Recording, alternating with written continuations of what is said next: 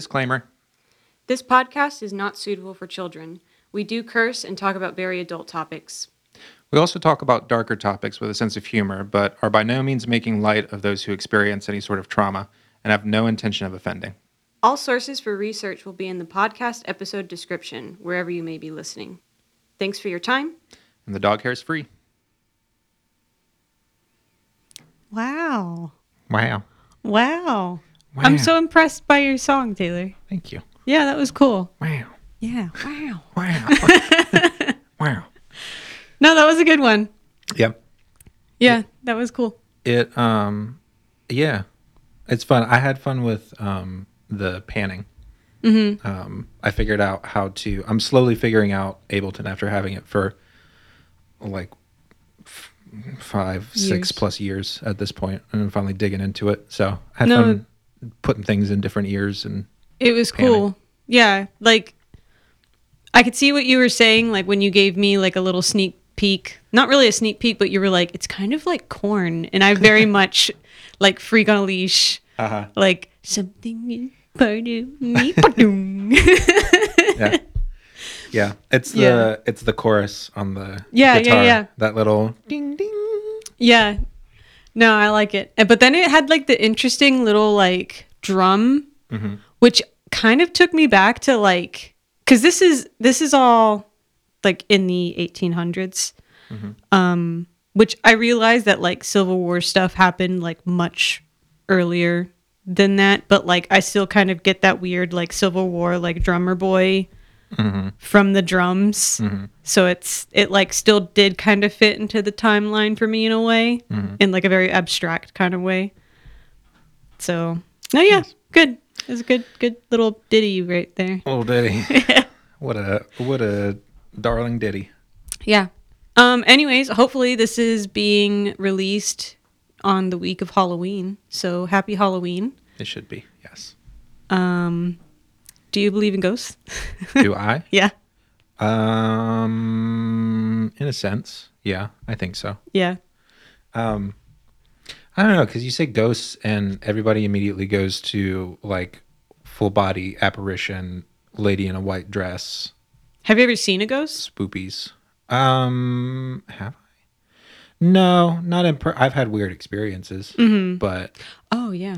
yeah, that one that I told you about not too long ago. Mm-hmm. Maybe we can tell it at some point. Yeah, throughout the episode. Yeah. we'll see. We'll get there. We'll get there. Yeah. Um do I believe in ghosts? I've I've never had like an in-person experience. I've had dreams. I've had pretty creepy dreams. And I've been in creepy places. But have I had a ghost encounter? I don't think so. Not that I know of. Do I believe in ghosts? I think there's like something happening. Um Some there's something going there's on. something going on there. Um, but I love hearing the stories. regardless regardless Yeah. of, of if i believe in ghost stories it's a fun I love hearing the stories. yeah they're fun they're fun romps Um, I have no intention of seeing a ghost though. yeah no no you're not like actively seeking No. the experience Yeah, if I had a friend that was like, "Do you want to go on a ghost hunt?" I'd be like, "Absolutely not." Nope. But you can tell me what happened. right yeah no i'm not i'm not exactly out there uh digging holes looking for buried ghost treasure either Yeah. so yeah Well, anyways, um, because I do like listening to ghost stories, I've come across many a podcast and show that talks about like the history of ghosts and ghost hunting and, and all of that. And in listening to one of the podcasts, I heard about this author, Catherine Crowe, and her book, The Night Side of Nature. would you would you like to credit the podcast Um, Shoot. no I don't remember who it was. oh, don't do this to me. i listen i listen to so many and they're all wonderful Um,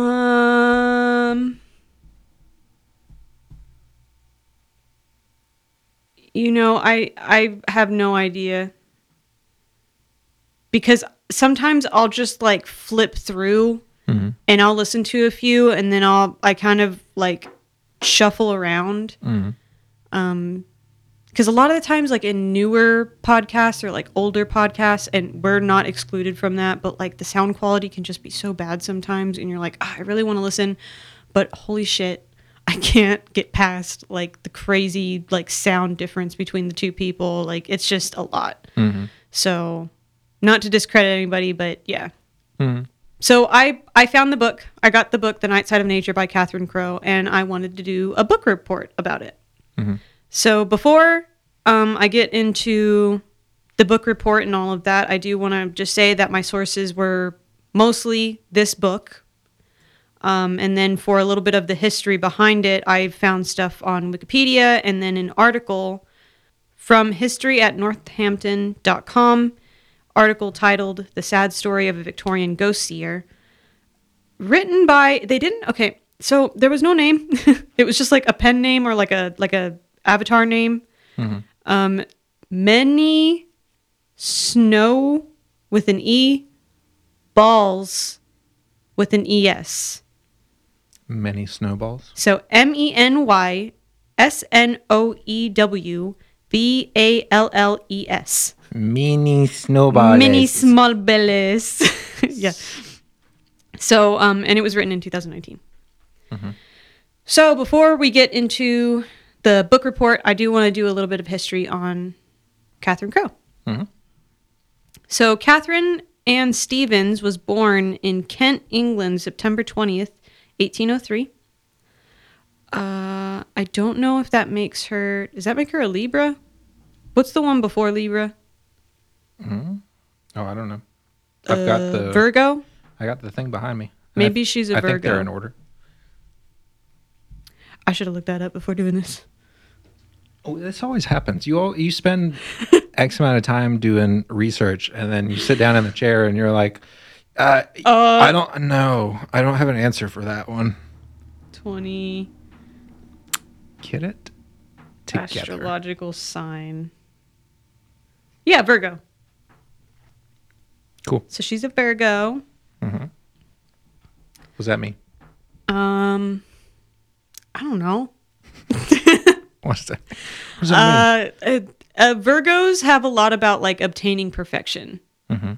Um, so obtaining perfection and that's that's it. That's all Virgos will ever be. That's it. That's all I got. yeah. She was educated at home and spent most of her childhood in Kent. Um, she married a army officer, Major John Crowe, and had a son, John William Crowe, in 1823. Unfortunately, the marriage was an unhappy one, and she sought help from Sydney Smith, a writer, and his family in Bristol. I don't know what Sydney was going to do, but she sought help. And from this moment on, I'm just going to call her Catherine. Mm-hmm. Some undocumented time goes by, and she and her now ex husband are separated in 1838. Hence why I'm just going to continue calling her Catherine. Mm-hmm. She had connected with very successful writers of the time, and all encouraged her to write. Mm-hmm. Um, between the late 1830s and 1850s, she would write plays and novels. Um, common themes of her writings included horror and crime writing, like like uh, fiction stories and would focus on the way Victorian women were treated and inspired by events from her life. I could see that. Go through a, a rough marriage, go through Yeah. a divorce, and write about it. yeah, she was very much like like pro feminism. So a lot of a lot of stories about women, about older women, um, which is interesting, giving a lot of visibility to like that demographic. Mm-hmm. She also wrote children's books, and in one case, she would write, she would work Harriet Beecher Stowe's Uncle Tom's Cabin into her writing to mm. publicize the injustice of slavery and racism. Mm. So just like all around, like Yeah. bringing visibility to women, bringing visibility to older women in media, bringing visibility to the injustice of slavery and racism. So Good for you, Catherine. yeah. Yeah, I mean, I felt kind of bad because reading this book, like, wow, mm-hmm. this book is a lot. Mm-hmm. And I was like, girl, you calm down. But then I like did the research on her history and I was like, oh, I mm. feel kind of bad now. Because just because the content material was a lot to take in. We'll get into it. Yeah. We'll get into it. Like, and I, I'm going to say a little disclaimer here in a minute after I finish my history on mm. Miss Catherine. So we'll, let- before I get ahead of myself. Uh, yeah. So, in another one of her books, she would include one of the first female led amateur detective stories where the murder is solved by an elderly female housekeeper turned sleuth. Hmm. Nancy Drew, uh, pre Nancy Drew. I guess so. I don't know. Whatever you say. I don't know, Nancy. Sure. I read somewhere that Catherine may have also coined the phrase circumstantial evidence. Um, but I only sound, found that in the article, and there were like no references to that. So, like, a fun fact if it's true, but A fun, a fun theory. yeah. It's also one of those things where I'm like, I don't know. I feel like the justice system probably had that down, but like, whatever you say, girl. Yeah, well, I mean, it was early enough, 1800s. So, yeah, I mean, who knows? I don't know. The University of Kent Special Collections houses the Catherine Crowe Archive, a large research collection compiled by Geoffrey Larken, but it's spelled like Joffrey. Oh yeah, I know. I know a couple of Joffreys, yeah, but Jeffrey. Geoffs, Jeffs, Geoffs, Jeffs, yeah. and Geoffs. I was talking to a Geoff the other day. Uh, no. Yeah. anyway, She also had an interest in the paranormal and would write the book that we are talking about today. Um, so this book is a very influential book guiding and inspiring the parapsychologist, artists, and writers, and would even be reprinted as recently as 2000. Unfortunately, her involvement with the paranormal would affect her reputation when in 1854 she was discovered naked in Edinburgh, Edinburgh, Edin- Edinburgh at night convinced that the spirits had made her invisible. um, okay, Catherine. Yeah. Okay, Catherine. the situation was seen as a severe mental illness episode, and she was said to recover. Um, maybe not as much, not as much as one would like, as she was publicly ridiculed and humiliated after the event, and and then she just kind of faded into obscurity. I mean, I could I could see that though, because like a lot of the um, a lot of the people that do like true crime podcasts, like you'll see them go really hard on episode after episode after episode, and like great content. Even people that have like YouTube channels for true crime stuff, and then they'll go on like a really long hiatus for a while while they're either doing research or some people come back there and they'll go, yeah, uh, I just needed to take a mental health break because it was starting to really like affect my Oh, psyche. I see what you're and everything. going. Yeah. So it's not it's not so far a stretch to to see like all of the research and stuff that she was doing Mm-hmm. and all of the like Hearing all the spooky stories and talking to all the spooky people. right. I mean, Yeah. I play a video game for too long and my dreams start to become like Yeah. like a weird um unity like after effects quality Yeah. type of thing. No, I watch one ghost show and it's immediately like all of the spirits are in my house. Yep. and, we, and we sleep with all the lights on Yeah. for a while. Yeah. Um, so But I mean, it, it's a real shame though that this person who is so like passionate and focused on producing work that inspired like empathy and inclusivity and is just like, you know, she has this one incident mm-hmm. that is pretty rough, but it's like, you know, nobody lent a hand to be like, let's get you better. Like, I mean, she did like quote unquote recover. Mm-hmm. But it just sucks that like she was ridiculed in that way because she was doing so much work to like better culture. Mm-hmm. So, Catherine would pass away at the age of 72, June 14th, 1876 in Kent. But in the other article, it said at the age of 82 in 1872, hmm. which didn't make much sense. Mm-hmm. The math just isn't right. Like, why would she be older, but the year lesser? uh, typo. Yeah, I don't know. I don't know. I, the closer one was. I don't remember which the closer one was. Maybe 82. Anyways. so now let's get on to the book. Hmm. The Night Side of Nature is one of the largest collections of ghost stories and sightings and psychic phenomenon to be published in English. It is, it is a systematic attempt to investigate the paranormal. Um, this book helped popularize poltergeist and doppelganger, which we'll talk about that later, like what those mean. Gotcha.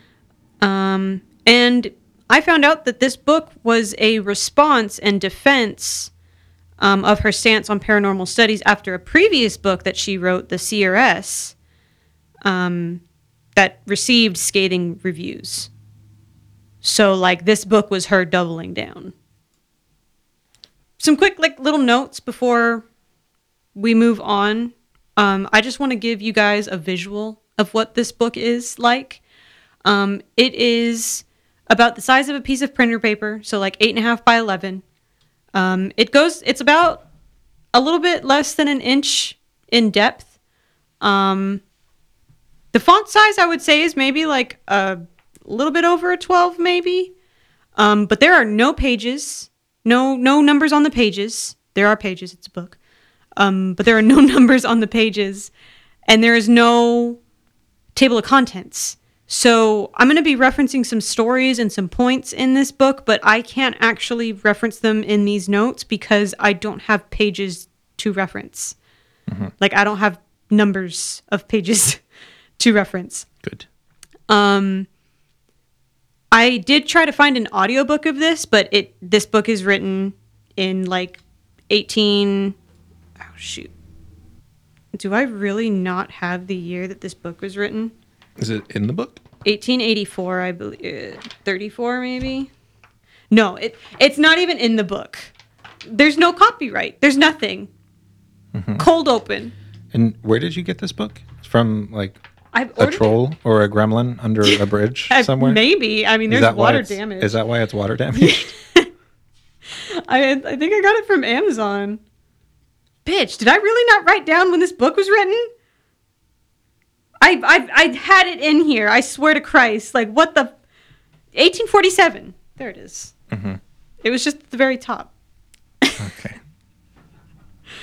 I did find a YouTube channel uh, that had volunteers or something reading the chapters, um, but their quality was all over the map from person to person, and I just couldn't do it. So it was either like read the book and struggle or listen to the audio and struggle. So I just figured I can at least read and move through it faster.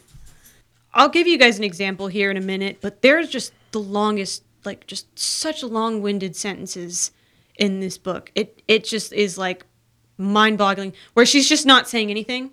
Mm-hmm. Like it's literally just word soup. Like I just don't understand. But I'm also going to like try to talk about this understanding that this was written in the 1800s and that things were extremely different. Information was distributed very differently. A lot of people weren't literate, mm-hmm. but I guess I wouldn't be either if I had to read that. Mm-hmm. But still, like, wow. Um, I'm also not trying to attack Catherine um, on her intelligence. I respect the work it took to be a published woman at the time and to, to be considered one of the first women ghost hunters.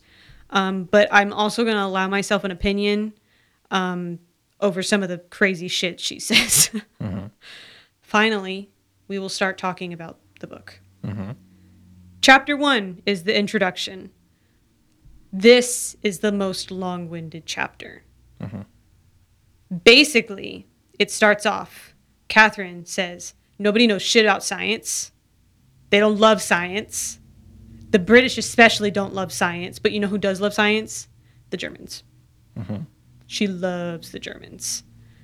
She also says things along the lines of this shit could be real, and anyone who says otherwise is just not a good scientist. There are people sometimes who eat moldy bread or suffer from disease and they see weird shit, but like sometimes there are people who are totally fine and still see weird shit. It's like, okay. Okay.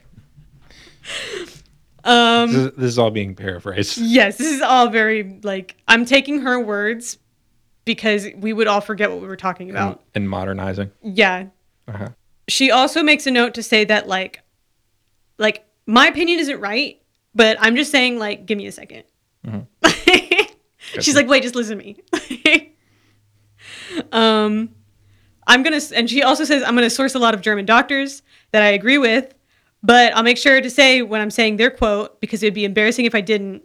But then sometimes later on, she'll reference a story and something, and then she'll be like, "I don't have the book in front of me, and I don't like know the author's name, so like whatever."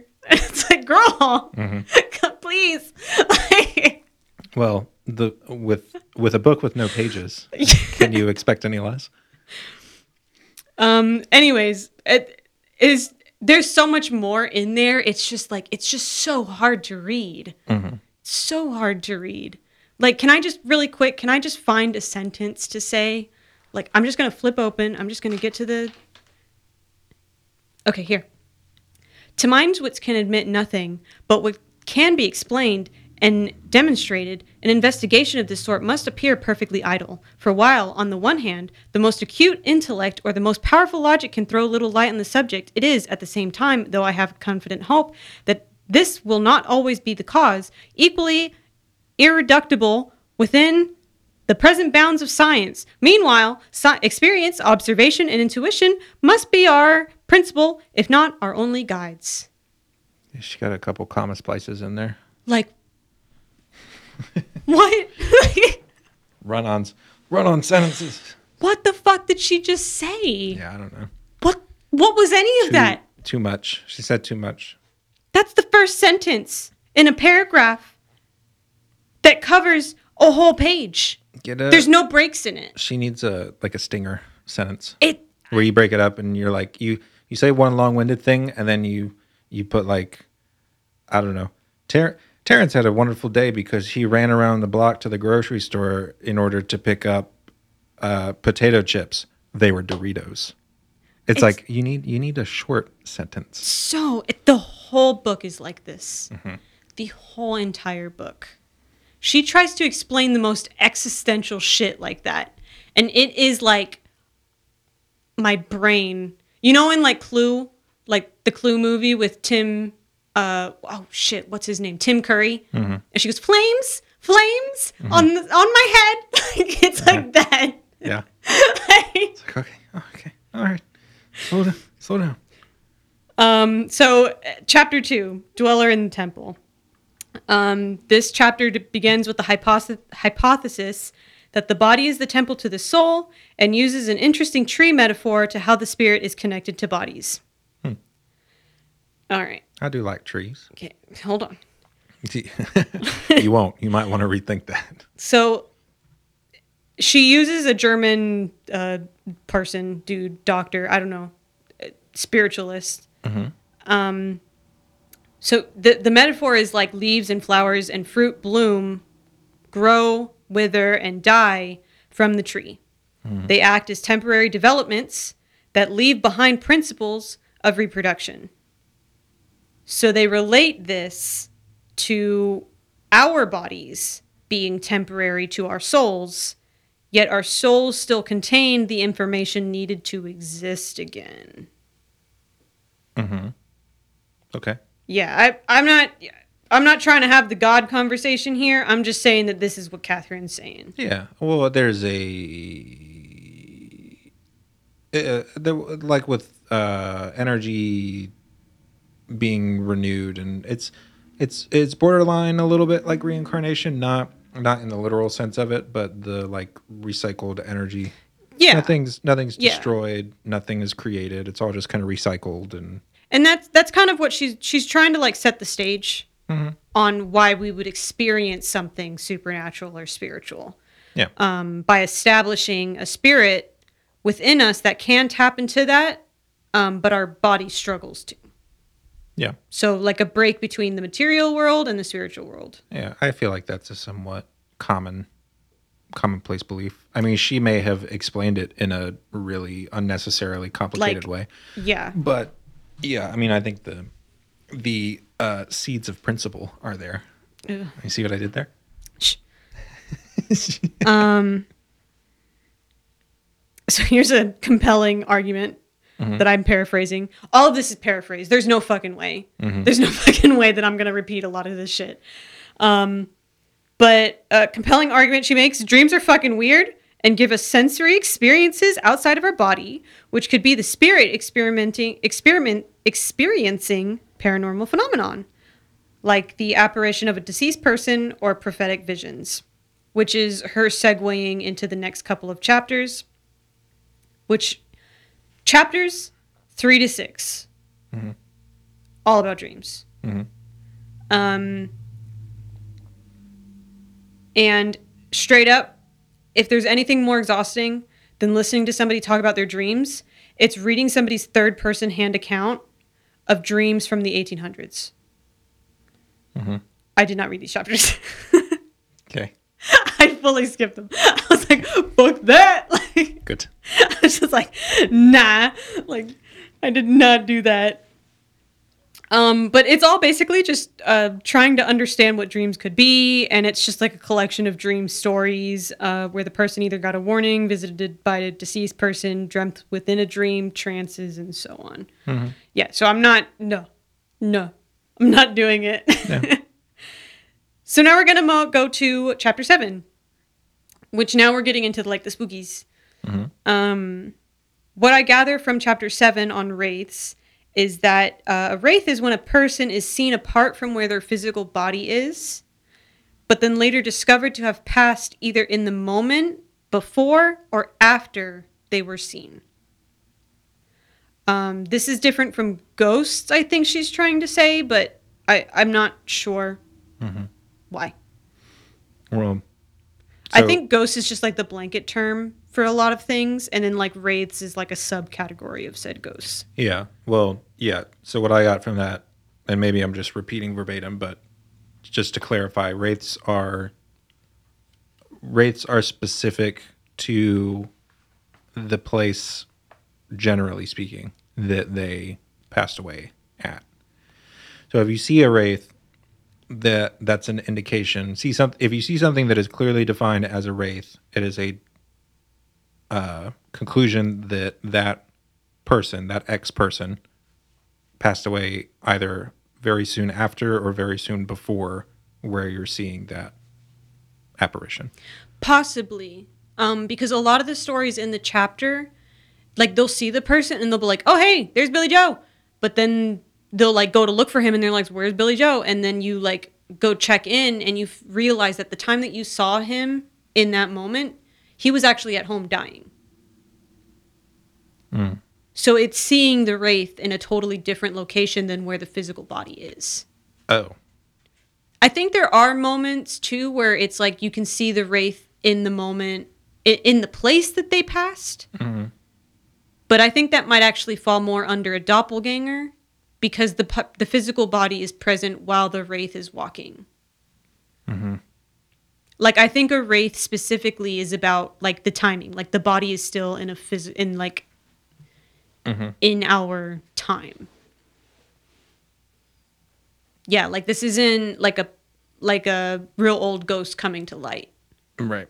Yeah, like this is like somebody's alive, they're passing, and then like their ghost is seen somewhere else. And then they're like, "Well, I just saw Billy Bob. Like, what do you mean?" And he's like, "No, he's been home. Like, he's been sick." That's weird. Yeah.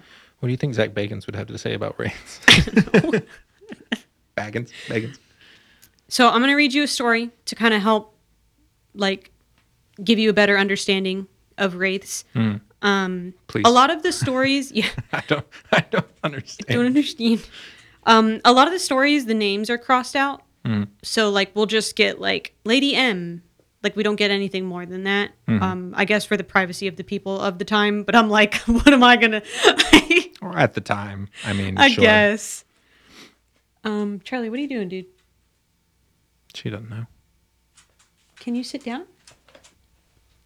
Good girl. Okay, ready? Lord and Lady M were residing in their estate in Ireland. Lord M had gone out shooting in the morning and was not expected to return till towards dinner time.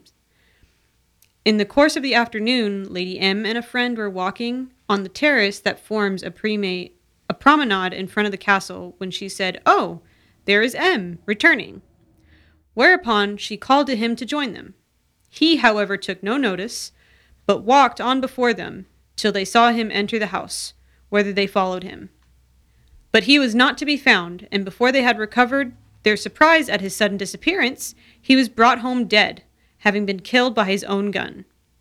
It is a curious fact in this case that while the ladies were walking behind the figure on the terrace, Lady M called the attention of her companion to the shooting jacket, observing that it was a convenient one, and that she had the credit of having contrived it for him herself. You had me up until the very end of it. I don't understand what the shooting jacket is. So it, it, that that's what I'm saying. It's this 1800s, like we saying what we're saying, but we're not. Yeah. Um, basically, she like saw it and she was like, "Do you like that jacket? I got him that jacket. Isn't that a nice jacket?" Mm-hmm.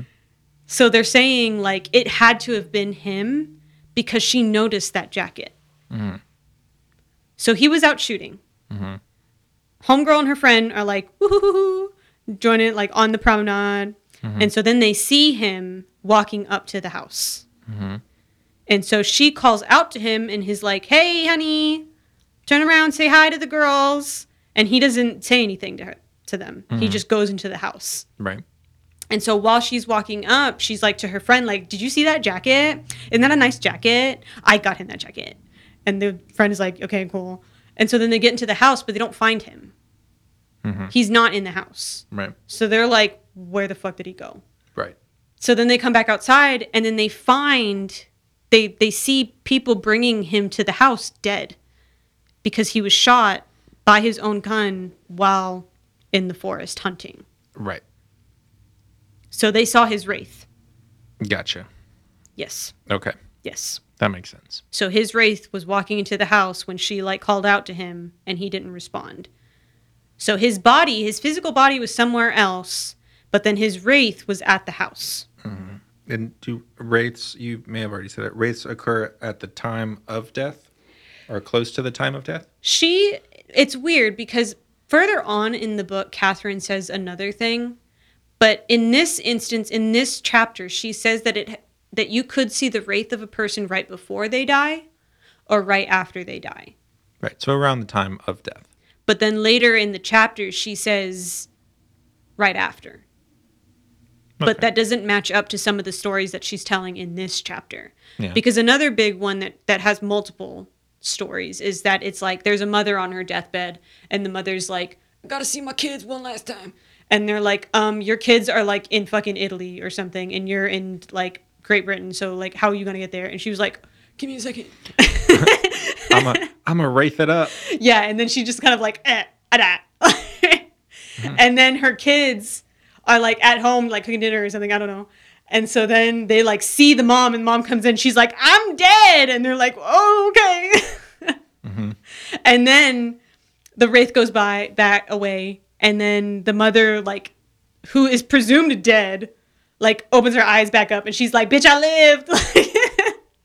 Doesn't make any sense. And then she's like, I just saw my kids. And everybody's like, No, you've been here the whole time, honey. And she's like, No, I saw my kids. And I die. and then she now I dies. And now I die a second time. Yeah. So so then, you know, a letter is sent to the family and they're like, Yeah, your mom just passed away, sorry. And Impossible. kids- she just materialized in my kitchen before yeah, yeah, and the kids are like, We literally just saw her. Uh-huh. We just saw her. Like, what what are you talking about?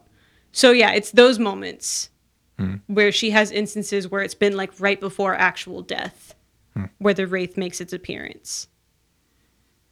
It's, it's- Yeah. it's weird. Yeah. Uh, race don't make any sense. What else you got? what? So tell me more. Well, I have a little bit. I have a couple more wraith stories. Oh God. Um, so yeah, like some of them are um, where the seer sees the wraith but doesn't know that the person passed on. Mm-hmm. But then there are other instances where the seer sees the wraith and knows that the person is passed on. Mm-hmm. Um, so I have another story for you. This one a little spooky. Mm-hmm. A little bit more spooky. Ben Jonson told Drummond of Hawthornden, Hawthornden, I don't, none of that matters, but that being at Sir Robert Cotton's house in the country with old Camden, he saw in a vision his eldest son, when a child at London appeared to him with a bloody cross on his forehead. At which, amazed, he prayed to God, and in the morning mentioned the circumstance to Mr. Camden, who persuaded him it was a fantasy. Hmm. In the meantime, came letters announcing that the boy had died of the plague. Mm-hmm. The custom of indicating an infected house by a red cross is here suggested, the cross apparently symbolizing the manner of death. Mm-hmm. So Ben Jonson was visited by his eldest son with a red cross on his forehead mm-hmm. and was like, oh shit, I better start praying. Right. but but in in that story she's just trying to illustrate that like when the wraith is seen we understand that the wraith is gone by visual cues. Hmm. The visual cue in this sense is that during that time if a house was infested with plague they would put a red cross on top of the door to let passerbyers know not to go into that fucking house because there hmm. was the plague. Mm-hmm. So yeah, if you saw a ghost with a red cross on its forehead, you'd be like, "Plague! I better stop praying." So yeah, that's a little spooky. A child Yeah. with a red cross on its forehead? Yeah. No, absolutely not. You're you're notably more spooked at this than I am. Y- yes, I'd be freaked the fuck out. I'm just you're you're telling the story and I'm sitting across from you like, uh-huh. you have a child. Yeah. You have a boy, Uh-huh. and that boy, Okay. who is not supposed to be near you at that time, Okay. he is states away, Yeah. Shows up at the foot of your bed staring at you. Uh-huh. with a red cross on his forehead. And I'm not thinking about like I'm thinking about like a painted like a finger painted cross, Uh-huh. like dripping down like blood. Uh-huh. That didn't freak you out? Sup, bro? I'd be like, go back to your room. No. That doesn't exist. No, it would. I would I would be sufficiently I would piss myself. Yeah. I would disassociate Yeah. into a different person. Yeah. I would become a wraith. My hair would go white. My wraith self would be somewhere different. Also, could you imagine like the plague? Mm-hmm. You got this boy sitting in front of you with the plague cross on his forehead, and you're like, "Oh my god!" Like, you got the plague in front of me. Yeah. Get out of my house. It's scary on multiple levels. Yes. That story freaks me out. It's so simple and basic, but that of all of them that I tell, that's the one that I'm like, absolutely not. That would freak me out. My um I'm so I feel like I'm so desensitized to to uh stories and stuff like that. Like I don't know. I don't How? I'm Why? not I'm not going to treat all of the the listeners to like an overreaction of of of scary things. I don't know cuz like video games and watching Hmm. other people people play scary video games and that I subject you to. and ghost stories and we watch ghost stories and ghost hunters and Zak Bagans. Jack Ba-. Bagans. so I don't know. Just I, I feel like my brain's been inundated with ghost things over the past couple of years. So Spooky stuff. yeah, it's just like ah, okay. Um, just to finish out rates, um, the idea is that the person. Well, here's a a finishing story. Um, to start this one, it, there there's another idea that the person who is passing is visiting the place or person that they're thinking about in that moment. Mhm. So, like, what I think what maybe you were thinking about earlier is that maybe this is like a ghost that's in the place that they like experience their death. But in this case, there are sometimes wraiths seen in places that that they are thinking about, or near somebody that they want to be near, or that are thinking about in their last moments. Right in the, during the time of death. Yes. Yeah, that makes sense. Um. So let's It's do. it's kind of like one of those um, a uh, a rectangle could be a square, but a square is never going to be a rectangle kind of situations. A little bit, yeah. Yeah. Anyways, this story is funny. Anyway, shut up. Um, a very frightful instance of this kind of phenomenon is related by Dr. H. Werner of Baron Emilius von O. Good job. His whole name is spelled out except for that last O name. Like we weren't going to figure out who it was. This young man had been sent to prosecute his prosecute his studies in Paris, but forming some bad connections, he became dissipated and neglected them. His father's counsels were unheeded and his letters remained unanswered. One day, the young baron was sitting alone on a seat in the Bois, Bois de Boulogne, Bou- Bois de Bologna, in the baloney. That boy's sitting in the baloney. and had fallen somewhat into a reverie when, on raising his eyes, he saw his father's form before him. Believing it to be a mere spectral illusion, he struck at it.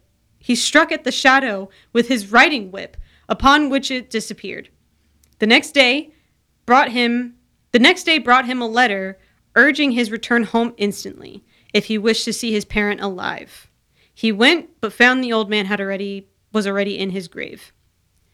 The person who had been about him said that he had been quite conscious and had a great longing to see his son. He had indeed exhibited one symptom of delirium, which was that after expressing this desire, he had suddenly exclaimed, My God, he's striking at me with his riding whip, and immediately expired.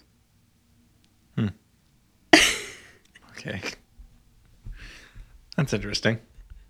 I have so many questions. My God, my son, he's striking me. the boy in the baloney! All I wanted was to see him. My God. He's striking me. Yeah, why do you have a riding whip near your bed? Like, Wow. what's going on, brother? We all sleep with our our weapon of choice. um, yeah, and this this dude is like debauchery, I guess.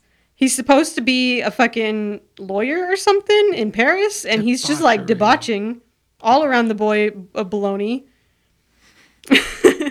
Stop it. stop. Stop what you're doing. And then he like sees the ghost of his dad, and he's like, "Be gone, ho!" Like, mm-hmm. with a riding whip, and it, it- like, why do you have a riding whip next to your bed? And why are you hitting your dad with it? Like, what's Yeah. going on, dude? I don't know. It reminds me of um it reminds me of a, a video that I saw.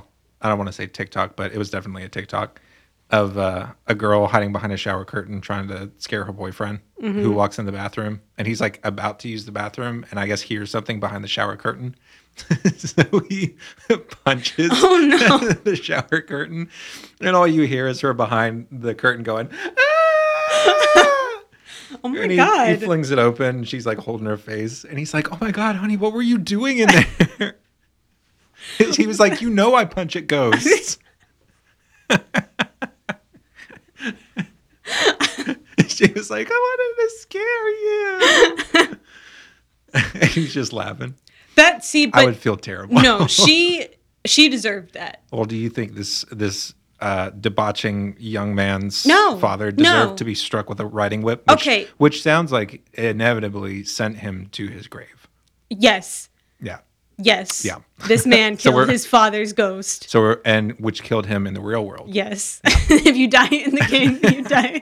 He died for real. That's exactly what this is. and the father like dissipates with like a ghostly like I just wanted to play a game with you. oh my god. Oh my god. He wakes up. He's like, game over. Game over, man. Game over. okay. Oh Jesus. All right. I gotta. I gotta.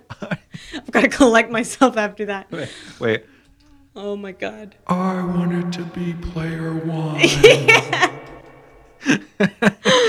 Oh my god. He's striking me with the riding whip. mm-hmm. He dies. Think of He the, the man's friend in that instance. Like he's sitting there. I guess he doesn't have a wife, Hmm. but the like friend is like sitting there.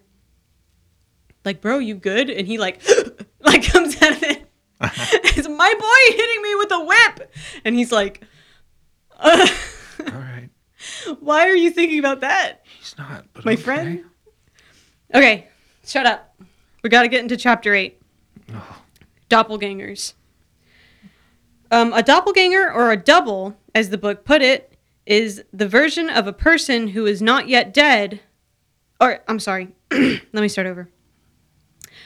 A doppelganger, or a double, is a vision of a person who is not yet dead, but not where their physical body is. Um, so the double could be of someone about to pass, but it could also be somebody having an extreme emotional reaction and appearing before the person they are thinking of or are close to. Um, these cases are of others seeing a person's double while they are physically somewhere else, but when the person sees their double, it can be an omen of tragedy or death. Um, so let me read you another story. Tales from the water damaged book. Beaker, professor of mathematics at Ro- Rostock, having fallen into argument with some friends regarding a disputed point of theology, on going to his library to fetch a book which he wished to refer to, saw himself sitting at the table, in the seat he usually occupied. He approached the figure, which appeared to be reading, and looking over its shoulder, he observed that the book open Was upside down. he observed that the book open before it was a Bible, and that which one of the fingers of the right hand is pointed at to the passage Make ready thy house, for thou must die. Hmm. He returned to the company and relayed what he had seen, and, in spite of all of their arguments to the contrary, remained fully persuaded that his death was at hand. He took leave of his friends and expired the following day at six o'clock in the evening. He had already attained a considerable age. So, like, All right. super chill, walks into a room, sees himself sitting on a chair, goes, "Hey, bro, what are you watching? What are you eating?" And the ghost, like, I just like, I, it doesn't say this, but I just imagine it, like, looks up, like, black eyes, mm-hmm. like, just like super creepy black eyes, eyes, head turns around 180 degrees, and he like is like, "Oh, hey, cool!" Like, looks over at the oh, book, and his fingers just pointing at, "Make ready thy house, for thou must die." Mm. And the dude's just like, all right, bro, cool. And just like walks out of the room, All right. Sees that. his friends, and he's like, hey, you wouldn't believe what I just saw. Crazy. How does your- and the friends are like, I think you're going to die. And he's like, no. Never. Never ever. and then he dies. Goodness. So here's another story. Mm-hmm. Here's another story I'm going to tell you. A very interesting case of an apparent friendly intervention occurred to the celebrated Dr. A.T. of Edinburgh. He was sitting up late one night reading in his study when he heard a foot in the passage, and knowing the family were, or ought to be, all in bed, he rose and looked out to ascertain who it was. But seeing nobody, he sat down again. Presently, the sound returned, and he was sure that there was somebody, though he could not see them. The foot, however, evidently ascended the stairs, and he followed it till it led him to the nursery door, which he opened and found the furniture was on fire, and thus, but for his kind office of his good angel, his children would have been burned in their beds. Thank God for Foot the Angel. Thank God for the angel. For Foot the Angel. Yeah. I know what they mean. Yeah, Like, that whole, whole- last sentence was like, Well, I don't know. I know what they mean with the whole foot thing, but every time you said foot, it's like, okay, he hears footsteps. Yes. The way that it reads is like, I'm just imagining a disembodied foot. Literally, this is Like the whole hopping. book. It's like, Like- he heard footsteps. Like thing from the Addams family. but it's a foot. But that, like, it's like, uh, we get it. He heard footsteps. Mm-hmm. Like, stop. Stop it. Right. Um. So yeah, some of these stories are just the person really wishing that there was somebody. Uh, wait. Don't let that thought get away from you. Yeah, sorry. So yeah, in that one, like, it, it that wasn't one that like led to his death immediately. Mhm. Um, it was just like it was almost like a warning. He, not exactly a premonition, but yeah, just Mm-hmm. uh hey, you might want to check on your uh Your kid's bedroom. I want to check on your nursery. You're not making uh not not smoking ribs or anything. Not yet at least. Well, wouldn't you think that you'd smell that? But whatever. You'd think. I don't know. People being woken up from like deep states of sleep smell and hear. But he heard footsteps first. Yeah, I don't know. Um, and then to finish off this chapter, some of the stories are just the person really wishing that they were somewhere else and somehow projecting themselves to that location where the witness is. Um, So yeah, that's chapter eight, doppelgangers. Cool. How much more you got? We got quite a lot Okay. to go here, um, but I don't think I'm reading any more from the book. Okay. So we can. I'm not. I'm not trying to rush you at all. I'm just legitimately asking. No, we're on chapter nine, and there's 18 chapters, All right. and I'm about to tell a story at some point that's fairly long. Halfway, because we are, we are encroaching upon the 60 minute mark. Do we want to break it in half here? If we're if we're about halfway through, if you're about halfway through material, we could probably break this up into two episodes. Okay, let's break it in half. Okay. Yeah. Mm, okay. And then next in part two, we're going to finish out. In part two, I've got a really long, cool story to tell. Do you want to give us a, a prelude to the the sections coming up? Um, we have chapter nine is apparitions. Chapter ten, the future that awaits. Power of will, troubled spirits, haunted houses, poltergeist. And the story that I'm going to tell is a poltergeist story. Goodness, you have so many things. This might be three parts. It just might. Jesus. This is, a lot, this is Jesus. Yeah, I did a lot. So, anyways, yep. See the rest of this. Hear the list. Of, wow. Listen to the rest of this Do in part two. Do you want to try that? I'm again? stroking out. Here's a, Sorry, I think I'm having a heart attack. my chest hurts. Here the have you ever wanted to could you would you think that maybe you would you could All right. That's it. Yep. All right. Part 2 coming up. Yep. Thanks for your time. Happy happy Wall Halloween. Wow, Taylor.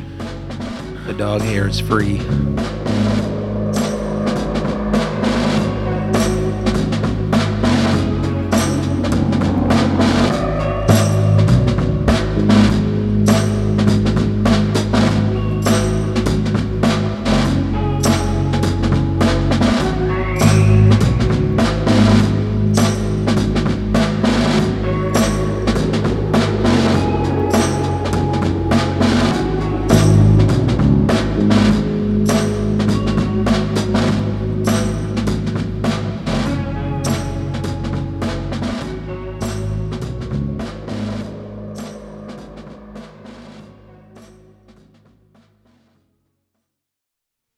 Congrats on making it to the end of the episode. Why don't you give us a follow wherever you're listening and maybe even leave a review?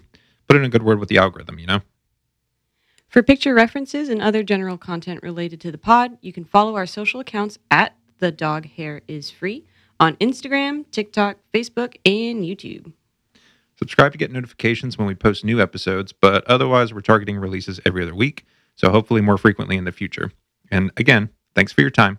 The Dog Hair Is Free.